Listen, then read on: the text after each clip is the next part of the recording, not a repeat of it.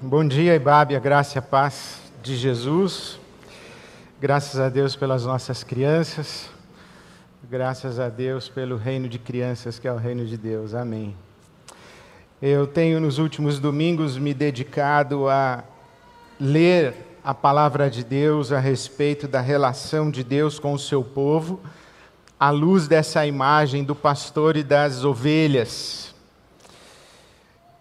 a partir do Salmo 23, o Senhor é o meu pastor, lendo o que a Bíblia ensina sobre o pastor e seu rebanho, o pastor e as suas ovelhas, Deus como pastor do seu povo, Jesus como o nosso bom pastor. E hoje chego a Ezequiel capítulo 34. Ezequiel capítulo 34. Eu não sei você, mas eu tenho o hábito de ler a Bíblia e sublinhar. E a gente vai sublinhando e vai grifando, marcando os versículos assim que, que são inspirativos, inspiradores, que falam ao nosso coração, que trazem consolo, sabedoria, que são palavras de ânimo, de esperança, de encorajamento. E eu, por exemplo, não gostaria de sublinhar esse Salmo 34, não. Porque ele começa dizendo: Veio a mim a palavra do Senhor, dizendo: Filho do homem, profetiza contra os pastores. Já começou muito mal, contra os pastores de Israel. Filho do homem, Ezequiel, o profeta, né? Deus dizendo: profetiza contra os pastores no capítulo 34 de Ezequiel, no versículo 10. Assim diz o soberano, o Senhor: estou contra os pastores, estou contra os pastores. Esse é um tempo de exílio. O povo de Israel está sendo exilado para a Babilônia. O tempo aqui é do rei Zedequias. E Ezequiel é um profeta que testemunha a disciplina de Deus contra todo o povo de Israel, levando Israel para o exílio na Babilônia. Acontece, por exemplo, e Ezequiel é testemunha que quando os babilônios invadiram Jerusalém, destruíram a cidade, prenderam o rei Zedequias, mataram todos os filhos do rei na frente do rei, depois furaram os dois olhos do rei, algemaram Zedequias, o rei de Israel, e o levaram cativo para a Babilônia. E Ezequiel, o profeta, está assistindo tudo isso acontecer. O povo está desolado, é um tempo de muita aflição. E com toda a profecia de Ezequiel, chegamos no capítulo 34, Deus dizendo: agora profetiza contra os pastores de Israel. Fale contra os pastores de Israel. É bom a gente lembrar que aqui nesse contexto, nós não estamos nessa realidade de uma igreja que tem um pastor. Não é um pastor como essa figura religiosa, como aqui é o nosso caso. Os pastores de Israel são os seus governantes especialmente os reis de Israel, e sim os funcionários do templo, os sacerdotes. Na verdade, a profecia de Ezequiel é contra as autoridades que governam o povo de Israel, tanto na sua dimensão política quanto na sua dimensão religiosa. Por que Deus está contra os pastores de Israel? Vamos continuar lendo o capítulo 34. Versículo 2: Ai dos pastores de Israel que só cuidam de si mesmos. Versículo 3: Vocês comem a coalhada, vestem-se de lã e abatem os melhores animais, mas não tomam conta do rebanho. Vocês não fortaleceram a fraca, não curaram a doente, não enfaixaram a ferida, não trouxeram de volta as desviadas e nem procuraram as ovelhas perdidas. Por isso eu sou contra vocês. Vocês têm dominado sobre elas com dureza e brutalidade. Uma liderança autoritária, vertical, violenta. Por isso, versículo 5: Elas estão dispersas, porque não há pastor algum. E quando foram dispersas, elas se tornaram comida de todos os animais selvagens. Por isso, Deus está contra Israel e contra os pastores de Israel. Mas depois começa uma palavra melhor.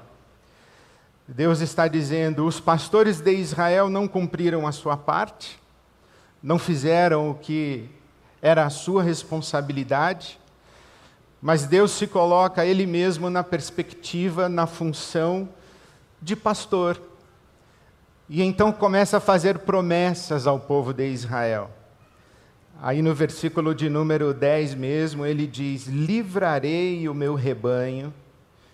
No versículo 11, ele diz: Eu mesmo buscarei as minhas ovelhas, livrarei, buscarei. Versículo 11: Delas eu cuidarei. Versículo 12: Eu tomarei conta.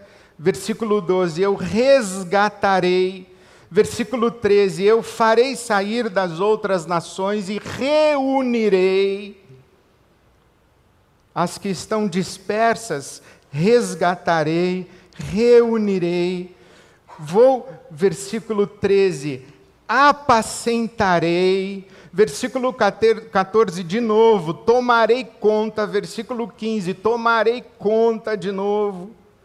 E versículo 15, eu as farei deitar eu as farei repousar. E veja que interessante, Deus dizendo: farei com que elas habitem em segurança, versículo 25, para que possam viver em segurança, versículo 28, para que possam viver em segurança, para que ninguém lhes cause medo, no versículo 28. Versículo 30: Então elas saberão que eu, o Senhor, o seu Deus, estou com elas. Veja como o capítulo 34 de Ezequiel também é um espelhamento do Salmo 23. O Salmo 23, ele me faz repousar, ele me faz deitar em pastos verdejantes. Eu não tenho medo, eu estou em segurança, ainda que atravessando o vale da sombra da morte, não temerei mal algum. Por quê? Porque tu estás comigo. Então, o que Ezequiel está reproduzindo a palavra de Deus? Eu vou buscar as ovelhas, eu vou reunir, eu vou congregar, eu vou tomar conta, eu vou cuidar, eu vou dar prosperidade para que elas possam viver em segurança, sem medo, na minha companhia, e todas saberão que eu sou o seu Deus. Versículo de número 30. Então elas saberão que eu, o Senhor, o seu Deus, estou com elas e elas, a nação de Israel, são o meu povo. Palavra do soberano Senhor. Vocês, versículo 31, minhas ovelhas, ovelhas da minha pastagem, são o meu povo. Eu sou o seu Deus. Palavra do Senhor soberano. Ainda que os pastores de Israel deixaram Israel no abandono, Deus jamais fez isso. Deus jamais abandonou o seu povo, está comprometido como um pastor cuida dos seus rebanhos e das suas ovelhas, Deus cuida do seu povo. Essa é a profecia do capítulo 34. Tem uma parte ruim assim para mim, mas tem uma não muito legal para você também. Versículo 17 diz: Quanto a você, meu rebanho, versículo 17: Quanto a você, meu rebanho, assim diz o soberano: julgarei entre uma ovelha e outra Julgarei entre carneiros e bodes. Versículo 18: Não lhes basta comerem em boa pastagem, deverão também pisotear o restante da pastagem. Olha que ovelha malvada, ela come depois que está satisfeita, ela pisa para as outras não terem o que comer. Imagina se tem gente que faz isso, onde que pode? Deverão também pisotear, não lhes basta beberem água límpida, deverão também enlamear o restante com os pés até a água. Versículo 19: Deverá o meu rebanho alimentar-se daquilo que vocês pisotearam e beber daquilo que vocês enlamearam. Vejam, eu mesmo, versículo 20: julgarei entre a ovelha gorda e a magra. Umas com fartura e abundância, sobrando, e outras com carência e necessidade, faltando, e Deus está olhando e dizendo: Eu estou vendo, eu estou vendo esse desperdício, eu estou vendo esse esbanjamento, eu estou vendo esse deboche dos ricos para com os pobres, eu estou assistindo tudo isso, e eu vou exercer o meu juízo, eu vou pesar a minha mão aí. Deus não abandona o seu povo, Deus não passa pano para ninguém, não passa pano para rei, não passa pano para sacerdote, não passa pano para ovelha. Deus cuida, Deus é responsável e amoroso, por isso é bom a gente deixar Deus cuidar. A palavra de Deus diz: Minha vingança, não pague o mal com o mal, deixa que eu cuide. Então, quando alguém faz o mal para mim, eu falo assim: é contigo, Senhor. E eu cuido do meu coração para que não seja daquele tipo, é contigo, Senhor. Mas deixa Deus cuidar. Veja que interessante. Nós estamos lendo Ezequiel 34, é um texto do Velho Testamento, do Antigo Testamento, do Primeiro Testamento, da Bíblia hebraica. Isso aqui é uma profecia de um profeta de Israel para o povo de Israel, para o povo hebreu, num contexto completamente diferente do nosso. Nós não somos judeus, nós não somos seguidores do judaísmo, não somos seguidores de Moisés, não somos seguidores da Torá, nós somos seguidores de Jesus Cristo, nosso Senhor. Nós temos o Novo Testamento. Nós lemos a Bíblia toda através de Jesus. Nós pegamos o Novo Testamento e Jesus, colocamos na nossa frente e lemos todo o resto. Então, aquilo que está aqui é mais ou menos o seguinte: existe um povo, entre esse povo existe um grupo especial de pessoas, os reis e os sacerdotes, que exercem autoridade em nome de Deus sobre este povo. E Deus está dizendo: olha, há uma responsabilidade aqui no povo. Mas o capítulo 34 é uma profecia contra as autoridades espirituais sobre esse povo, sobre os reis e sacerdotes. Isso não se aplica a nós, porque a igreja de Jesus Cristo não é um povo com sacerdotes. A igreja de Jesus Cristo é um povo sacerdotal. É diferente. Israel tinha sacerdotes. Na igreja de Jesus, todos nós somos sacerdotes.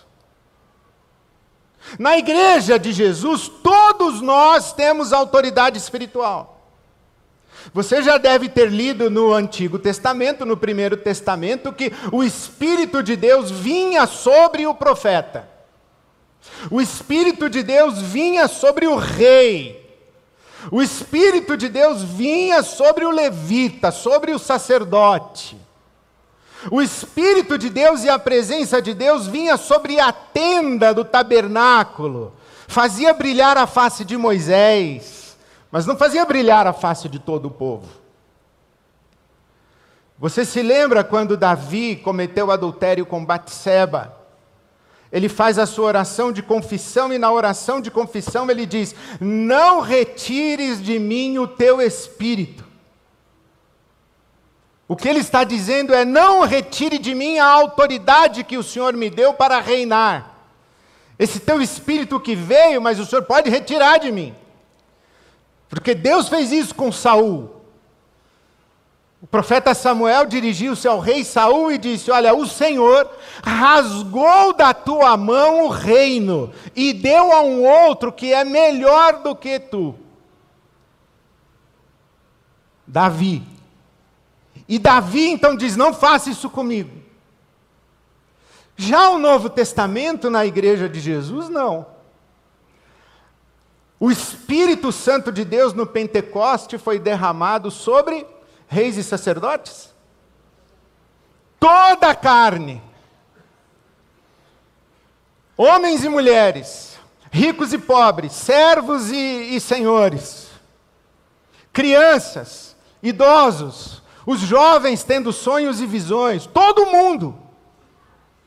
O que diz a palavra de Deus no Apocalipse? Que o Senhor Jesus Cristo comprou com o seu sangue pessoas de toda raça, tribo, língua e nação, e fez desse povo um reino de sacerdotes. O que disse Pedro apóstolo? Vocês, nós todos, Igreja de Jesus, somos nação santa, sacerdotes reais, povo adquirido, propriedade exclusiva de Deus, com a função de proclamar as virtudes daquele que nos chamou das trevas para a sua maravilhosa luz. Nós todos somos sacerdotes. Na igreja de Jesus não existe uma casta hierárquica. Se você ler Efésios capítulo 4, Lá se diz que Deus deu apóstolos, pastores, evangelistas, pastores e mestres, querendo o aperfeiçoamento dos santos, de todos, dos santos, desculpa, fecha parênteses, dos santos para a obra do ministério, isto é, quem faz a obra do ministério? Não são os pastores, evangelistas, profetas e mestres e apóstolos. São os santos, somos todos nós. Por quê? Aí eu vou ler Efésios capítulo 4 para que você tenha esse fundamento da palavra de Deus. Seguindo, eu estou em Efésios 4,15. Seguindo a verdade em amor, cresçamos em tudo naquele que é a cabeça, Cristo. Dele, Cristo, todo o corpo, ajustado e unido pelo auxílio de todas as juntas, cresce e edifica-se a si mesmo em amor, edifica-se a si mesmo em amor, pela justa operação de cada parte, na medida em que cada parte realiza a sua função. Cada parte. Não são os pastores ou não é a autoridade espiritual que edifica a igreja. Porque na igreja não existe uma casta que é a autoridade espiritual. Na igreja, todos nós temos a autoridade do nome de Jesus e do Espírito Santo que nos habita. Disse o apóstolo Paulo aos Coríntios, capítulo 12, que há diversidade de dons, há diversidade de ministérios, há diversidade de operações. Eu estou citando o capítulo 12, versículo 4, 5 e o 6. Agora o 7. A cada um de nós é dada uma manifestação do Espírito Santo para o proveito comum. Todos nós servimos a Jesus e somos somos autorizados, capacitados, abençoados, empoderados pelo Espírito Santo para servir. Por quê? Porque nós somos um, uma comunidade sacerdotal, uma comunidade pastoral. Paulo escreve aos Tessalonicenses, capítulo 5. Vou ler também para você. Diz ele, capítulo 5, versículo 12: Irmãos, Pedimos que tenham consideração para com os que se esforçam no trabalho entre vocês, eu, por exemplo. Tenham consideração comigo. Não fale comigo desse jeito nas mídias sociais, irmão. Cuidado quando entrar no meu Instagram. A palavra de Deus diz: tenha consideração. Né? Aqueles que trabalham entre vocês e que presidem sobre vocês. Eu, por exemplo.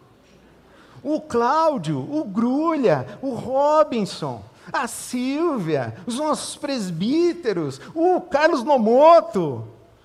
Então tenha consideração, tenha respeito, porque nós nos esforçamos trabalhando entre vocês e presidindo sobre vocês. Estou lendo a Bíblia, tá bom? Agora vamos em frente, eu estou em Tessalonicenses capítulo 5. Tenham-nos na mais alta estima. Pô, que legal isso. Com amor, por causa do trabalho deles. Vivam em paz uns com os outros. Bom. Agora o versículo 14 de Tessalonicenses 5. Exortamos vocês, irmãos, vocês, irmãos, a que advirtam os ociosos, confortem os desanimados, auxiliem os fracos e sejam pacientes com todos. Lembra lá em Ezequiel 34, Deus dizendo: os pastores não cuidaram da ovelha ferida, não foram atrás da ovelha perdida, não enfaixaram a que estava machucada. E aqui em Tessalonicenses 5, quem é que tem que cuidar da ovelha ferida, enfaixar a machucada, ir atrás da perdida? Todo mundo, por quê? Porque não existe casta de autoridade espiritual, nós somos uma comunidade pastoral, uma comunidade sacerdotal, todo mundo cuida de todo mundo. Há uma mudança radical, radical na mentalidade. O que eu faço na IBAB, o que nós pastores da IBAB fazemos, nós, nós servimos a comunidade para que a comunidade seja comunidade. Liderança pastoral que cria dependência, que centraliza, não é liderança pastoral bíblica. Por isso que Ezequiel diz: vocês lideram com brutalidade. Não é liderança bíblica, não é liderança à medida de Jesus. Eu lembro, estamos com os adolescentes no acampamento. Eu lembro que uma vez no meu pequeno grupo de discipulado, junto com a Silvia, os adolescentes estavam no acampamento e alguém falou assim para mim, pastor, que horas os adolescentes chegam do acampamento? Eu falei, não sei. E para quem eu ligo? Eu falei, não sei. Mas eles vêm domingo, é depois do culto da noite, ou eles chegam antes? Eu falei, não sei. Quase que eu falei, pô, você mandou seu filho para o acampamento, você não sabe que horas ele chega, para quem você liga. Tipo, quase que eu falei, que pai é você? Você vem perguntar para mim? Aí ele falou assim para mim: Você é o pastor que mais não sei que eu conheço. e ele achou que talvez fosse uma crítica, eu não sei, é porque todo mundo deu risada, mas eu fiquei muito feliz, porque eu não sei mesmo. Eu não sei que horas os adolescentes chegam hoje. Aliás, eles chegam hoje? Não, estou brincando, estou brincando. Eu não sei, mas eu sei que tem quem sabe. E eu sei que os pais sabem e que aqueles que estão lá com os adolescentes sabem. E eu sei que tem liderança, que tem governança, que tem ministério, que tem mutualidade, que tem complementaridade, que a igreja ontem teve copinha, eu não estava aqui, não vim. Perdi a festa. A igreja é a comunidade de todos, em que alguns têm uma função diferente. Eu tenho esse privilégio de estar aqui falando. Mas a igreja é uma comunidade pastoral e sacerdotal.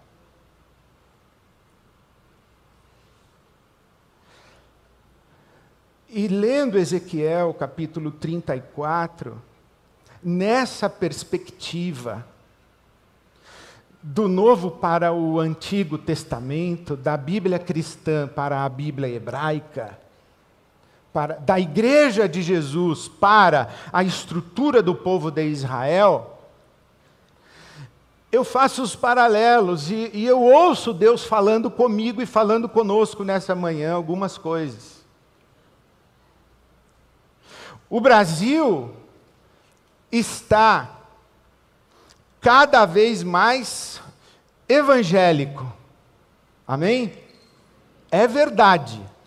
Indiscutível inquestionável. Nós, cristãos evangélicos, a igreja chamada evangélica no Brasil, é uma força, é uma potência, é um player, não apenas em período eleitoral para definir eleição, resultado de eleição, mas é um, uma força e uma potência para definir políticas públicas, para discutir cultura, para discutir modelo de sociedade, modelo de família, para discutir legislação. Então o Brasil tem uma igreja evangélica cada vez mais forte, mais potente, crescente. Nós seremos, teremos superioridade numérica àqueles que se confessam católicos apostólicos romanos ou se declaram assim. Daqui a pouco nós seremos maioria religiosa no nosso Brasil. Então tem uma igreja evangélica aí. E eu fico me perguntando: será que um dia Deus vai mandar uma profecia dizendo profetiza aí contra os pastores do Brasil. E pastores do Brasil serão quem? A igreja toda. Porque a igreja é uma comunidade pastoral. A igreja é uma comunidade sacerdotal e pastoral. Então, a comunidade pastoral, a igreja toda, vai vir um profeta dizer assim: Olha, Deus mandou dar um recado para vocês, ele está contra vocês. Ele está contra. O Brasil tem um problema e vocês fazem parte do problema. Ele está contra vocês. Eu não quero estar nesse dia para ouvir essa profecia. Agora, tem uma coisa muito boa e maravilhosa, louvado seja o Senhor, amém. Eu não sou pastor da igreja evangélica. E eu não sou membro da igreja evangélica, porque a igreja evangélica é um fenômeno sociológico, não é um fenômeno teológico. A igreja evangélica é um recorte religioso da sociedade, não é um organismo bíblico, espiritual, batista, presbiteriano, Assembleia de Deus, metodista, luterano, congregacional, sara terra, solta terra, é, bola de neve, bola de fogo, tudo, tu, toda essa confusão é, é sociologia. Alguém falou para mim que tem a Ibabe e tem a Ibabel. a Ibabe, a Ibabel, isso tudo é fenômeno sociológico. É a experiência religiosa que os estudiosos da sociedade tentam classificar, catalogar. O que é legítimo nas páginas do Novo Testamento é a comunidade local. No nosso caso aqui, isso que nós chamamos de Ibabe a Igreja Batista de Água Branca. Então, não temos que cuidar da igreja evangélica no Brasil. Nós temos que cuidar da nossa experiência de comunidade. Essa aqui é a nossa comunidade.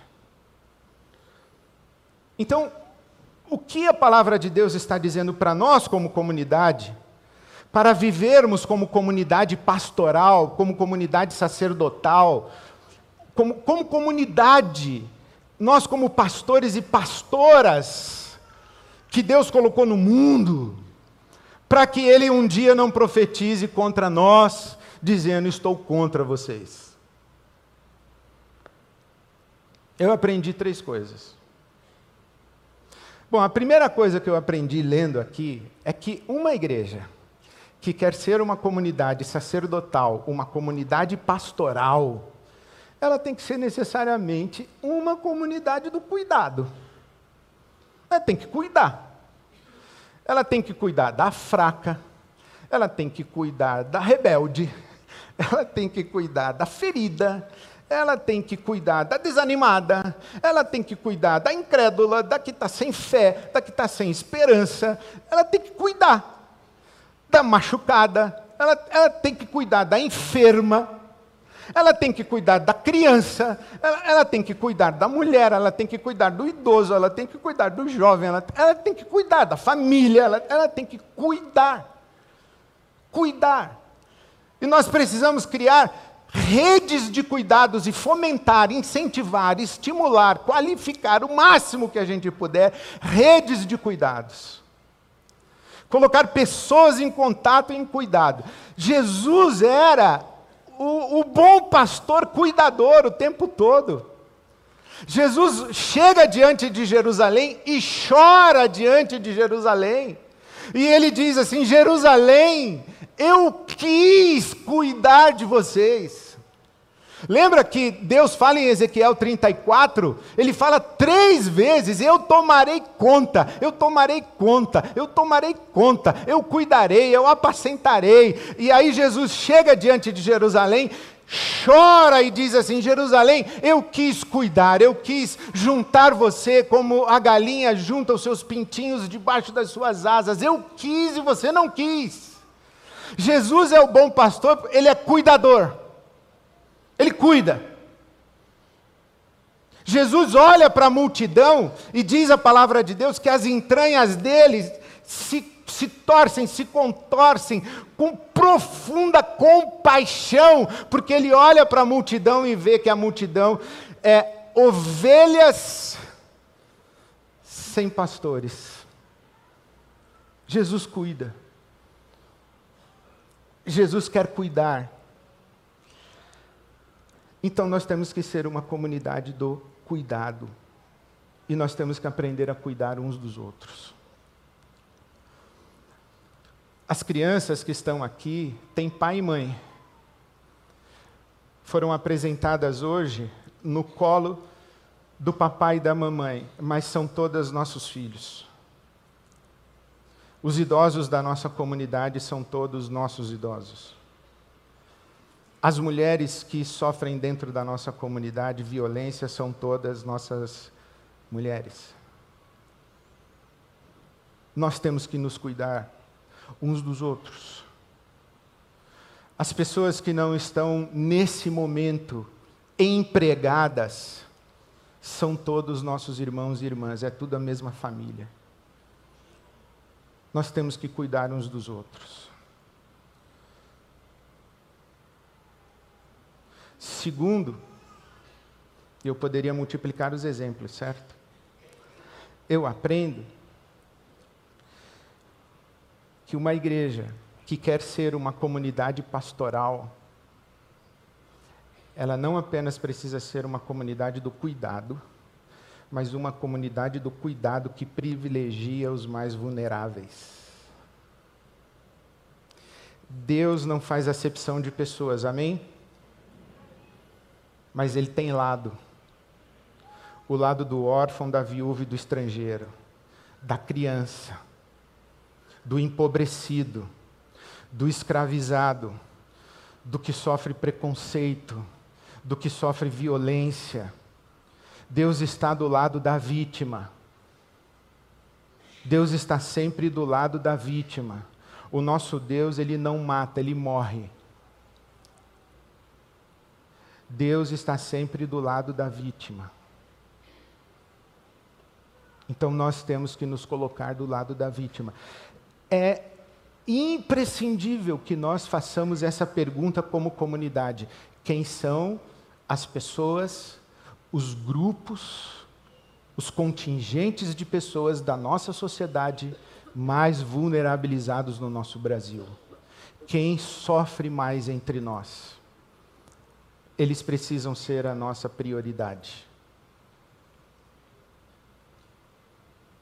Terceiro, eu aprendo que nós temos que ser, se queremos ser uma comunidade pastoral e sacerdotal, nós temos que ser uma comunidade do cuidado que privilegia os mais vulneráveis.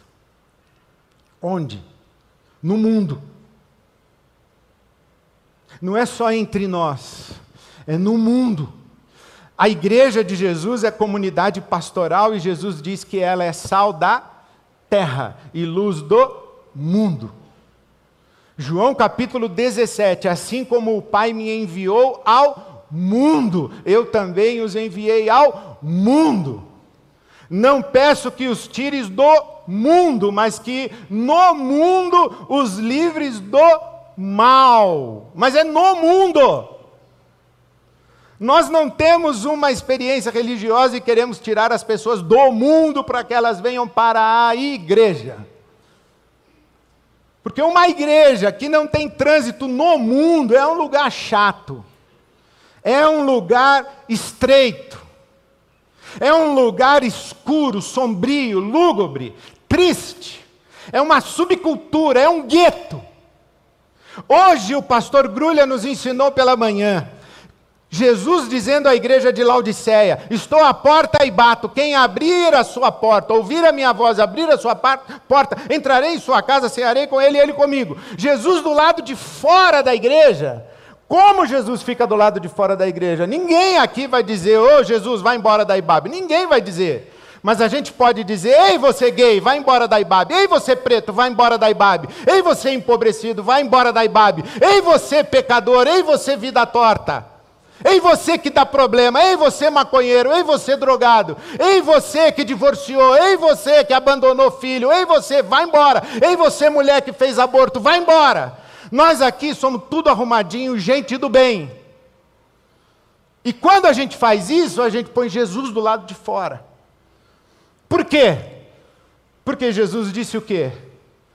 Não são os saudáveis que precisam de médicos, são os doentes. Se na Ibabe só tem gente saudável, eu vou lá fora cuidar dos doentes, que aqui vocês já estão tudo resolvido. Hum. Imagina. Não, nós não queremos Jesus do lado de fora. E se nós não queremos. Sabe o que é muito interessante? Que a Bíblia manda a gente se guardar da corrupção do mundo, não é do mundo. Eu cresci numa igreja que o pessoal dizia assim: a igreja não pode deixar o mundo entrar na igreja. Você não ouviu isso? Não pode deixar o mundo. Vai entrar o que na igreja então, se não é o mundo? É outro mundo? Você ouve música do mundo? Não, ouço música do outro mundo. É. A igreja é com o mundo. E o mundo dentro da igreja, porque se o mundo não está dentro da igreja, não está na convivência da igreja, na rede de cuidado da igreja, acolhida pela igreja, se o fraco, o enfermo, o doente, o ferido, o machucado, o quebrado, que precisa de saúde, de restauração, de abraço, de amor, de reconciliação, de perdão, de compaixão, de misericórdia, não está ao alcance das nossas mãos, duas coisas acontecem eles não terão contato com a graça de Deus que está na igreja. E segundo, daqui a pouco nós estamos lá fora, porque nós somos quebrados, feridos, machucados, e nós precisamos de tudo isso. Então é em diálogo com o mundo. Então, meu irmão, anote o que eu tenho para dizer para você agora. Anote aí, se você tem celular, bloco de notas, está anotando, ou se grava, minuto tal aí do, do coisa. Pá. Anota aí. Primeiro, se você quer uma igreja que trata você como cliente, você não está querendo uma igreja. Uma igreja que quando você precisa, você pega o telefone, você manda o WhatsApp para pastor, para o líder do seu pequeno grupo, para alguém resolver o seu BO e a sua parada. Você não está querendo uma igreja, você está querendo um balcão de serviço religioso. Legal, a gente vai te servir, porque a gente existe no mundo para isso. Mas se você quer viver uma experiência profunda com Jesus, com Deus, com o corpo de Cristo, com a graça de Deus, então você tem que entrar na rede de relacionamentos e cuidados. E na rede de relacionamentos e cuidados não tem cliente, tem irmão e irmã, tem família.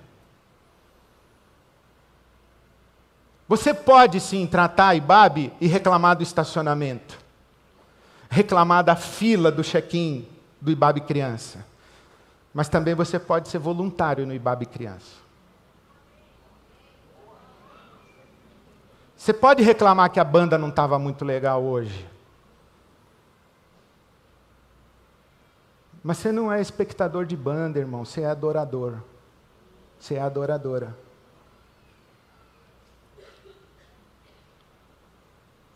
Igreja não é lugar de cliente tem cliente, mas o cliente ainda não sabe o que é ser igreja.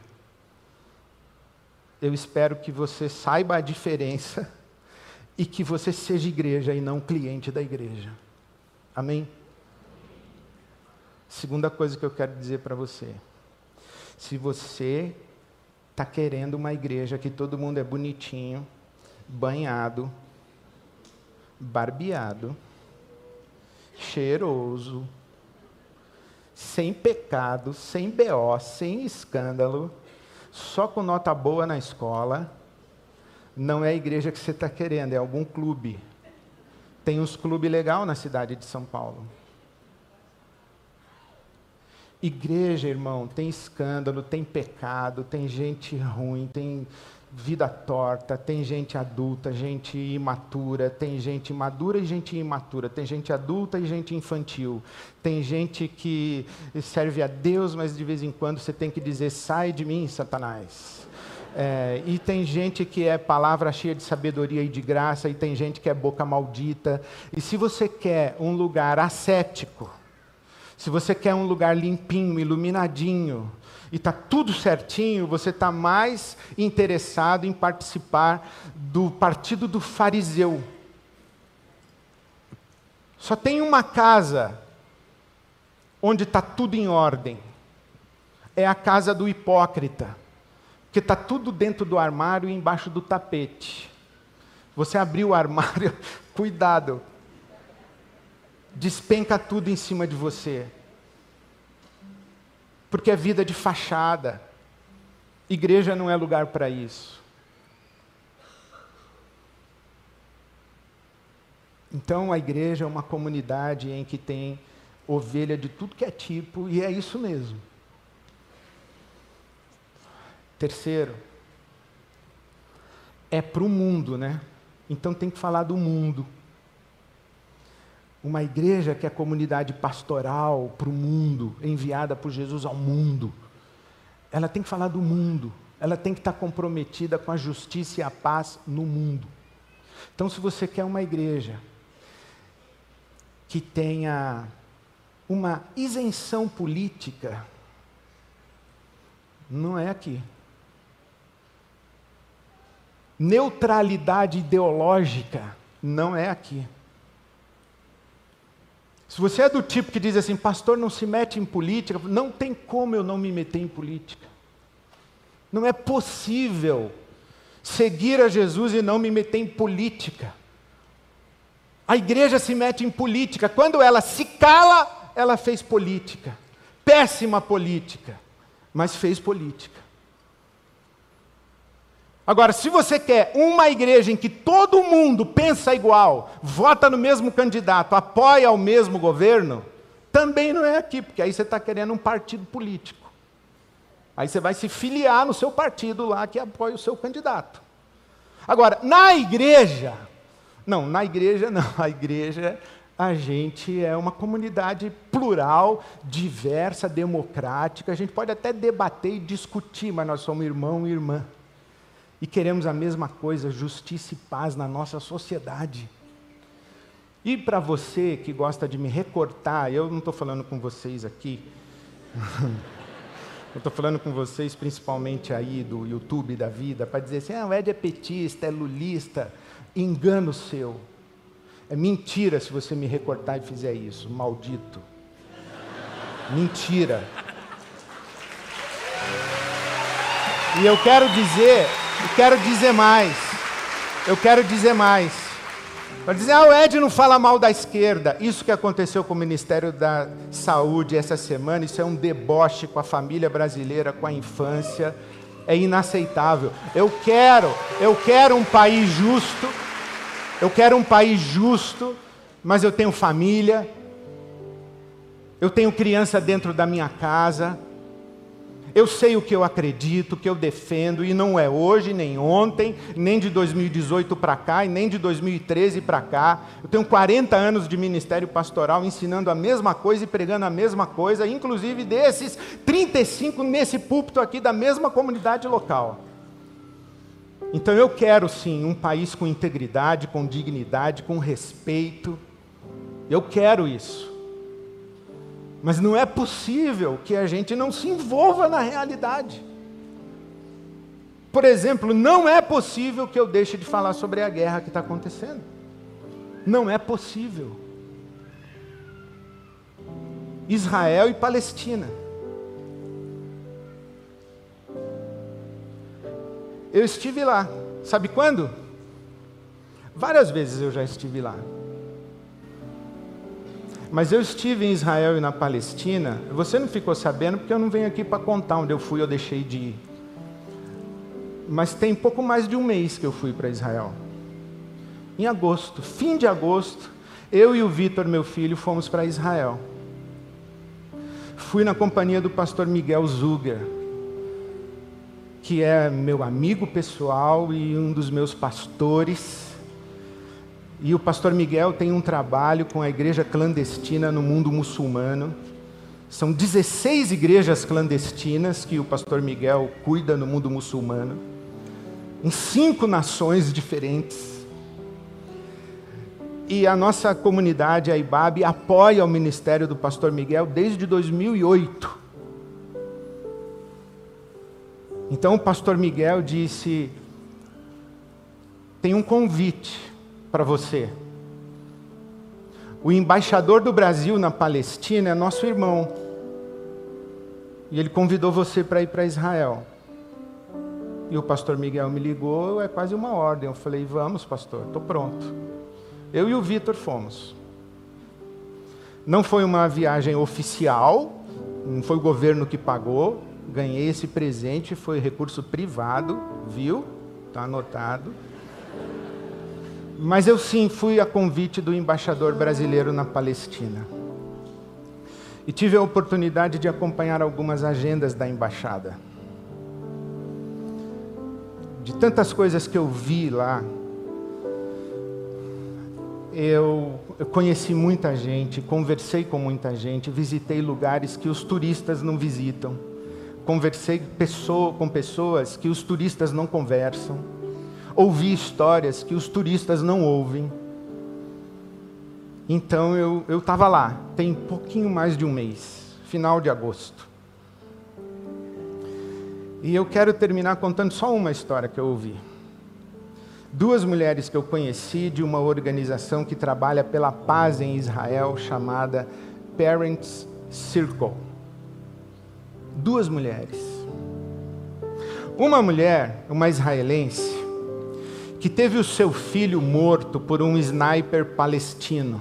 Levou um tiro no peito, um menino de 19 anos de idade, soldado israelense. Levou um tiro no peito. Um sniper palestino acertou o filho dessa mulher. Como você deve imaginar, porque a gente nem, nem tem, não tem nem como saber a dor que deve ser isso, mas quando ela me contou essa história, eu imaginei aquele tiro no peito, atravessando aquele moço e chegando no coração dela de mãe. Foi um tiro que chegou em dois corações ao mesmo tempo. Só que essa mulher israelense, ela resolveu transformar o luto pela perda do seu filho nessa guerra maldita em uma memória de perdão, reconciliação e paz. Então ela foi dar apoio às mães que perderam e infelizmente ainda estão perdendo seus filhos na guerra. Inclusive as mães palestinas. E quando eu conheci essa senhora israelense, ao lado dela, tinha uma outra mulher bem mais nova, muçulmana, palestina, que começou a contar a história dela. O exército de Israel entrou na minha aldeia, na minha vila palestina, com bomba de gás. O meu bebezinho de seis meses sufocou. Eu ouvi essa história tem pouco mais de um mês, tá bom? As duas mães me contaram. O meu bebezinho de seis meses sufocou. Então nós pegamos o nosso bebê com seis meses e saímos em direção ao hospital numa ambulância. Mas a caminho do hospital tinha um posto de controle do exército de Israel. E a patrulha não deixou a ambulância passar. E o meu bebê morreu no meu colo na ambulância. A partir daquele dia, eu passei a odiar todos os israelenses e todos os judeus. Mas um dia me convidaram para uma palestra com mulheres que perderam seus filhos. Eu relutei muito, mas eu fui. E eu ouvi essa mulher aqui contando que o filho dela levou um tiro no peito de um sniper palestino. E eu pensei, ela é israelense, mas a dor do coração dessa mulher é igual à dor do meu coração. Nós somos mais iguais como mulheres e mães do que diferentes como israelenses e palestinos.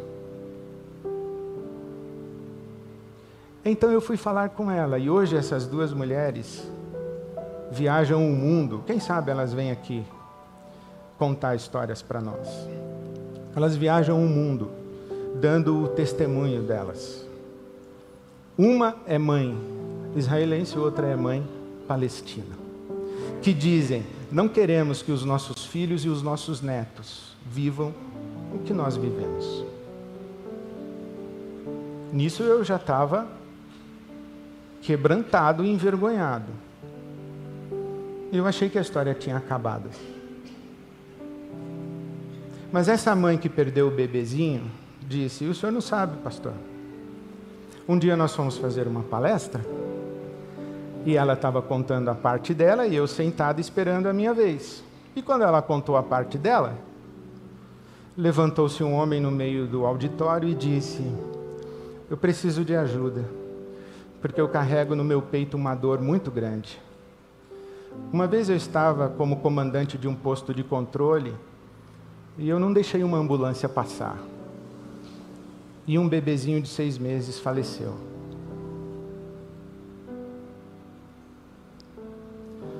Aquela mãe levantou-se, saiu correndo para chorar lá fora. A outra foi atrás dela e disse: Você tem que voltar, perdoar o homem lá que está em pé. Falou: Não, eu quero matar ele. Falou, não, mas nós não estamos aqui fazendo palestra sobre paz, reconciliação. Não estamos falando sobre perdão. Nós não estamos falando que não queremos que os nossos filhos e os nossos netos vivam isso que nós estamos vivendo. Nós não estamos falando que a sua filha não pode passar por essa dor que você está sentindo agora. Então, nós temos que ir lá, perdoá-la. E elas voltaram.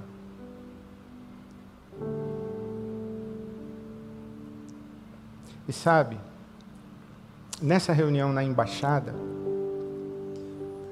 eu ouvi uma mulher, não é cristã, ela é judia, israelense. E uma outra mulher, que não é cristã, ela é palestina, muçulmana. E eu me pergunto, será que a, a comunidade pastoral não pode ser uma comunidade do cuidado, ser uma comunidade que estende a mão para o ferido, para o machucado, para o enlutado. Mas ela não pode ser também uma comunidade que estende a mão para o culpado, para o envergonhado, para dar uma outra oportunidade para quem cometeu um crime, restaurar a sua vida e refazer a sua história sob a graça de Deus e o Evangelho de Jesus Cristo. Ela não pode. Será que nós não podemos ser a comunidade da reconciliação e do perdão para o mundo? Se a gente não consegue nem fazer as pazes com o cunhado, como é que a gente vai fazer as pazes ou ajudar a ter paz no mundo? Se a gente não consegue nem reunir a família no Natal, porque um votou em Bolsonaro, outro votou em Lula. Nós não temos um conflito Israel-Palestina aqui no Brasil, nesse nível de lá. Lá é guerra, é um horror. Mas nós temos um conflito Israel-Palestina ideológico no nosso país dividiu igrejas, dividiu famílias, destruiu casamentos, destruiu amizades. Isso é uma vergonha para nós. Nós somos a comunidade pastoral. Nós somos ovelhas do bom pastor e o bom pastor atende pelo, pelo nome maravilhoso de Príncipe da Paz. Príncipe da paz.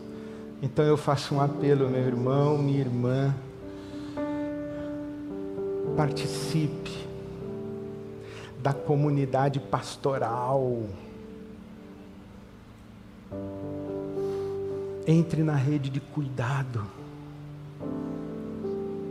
priorize os que sofrem.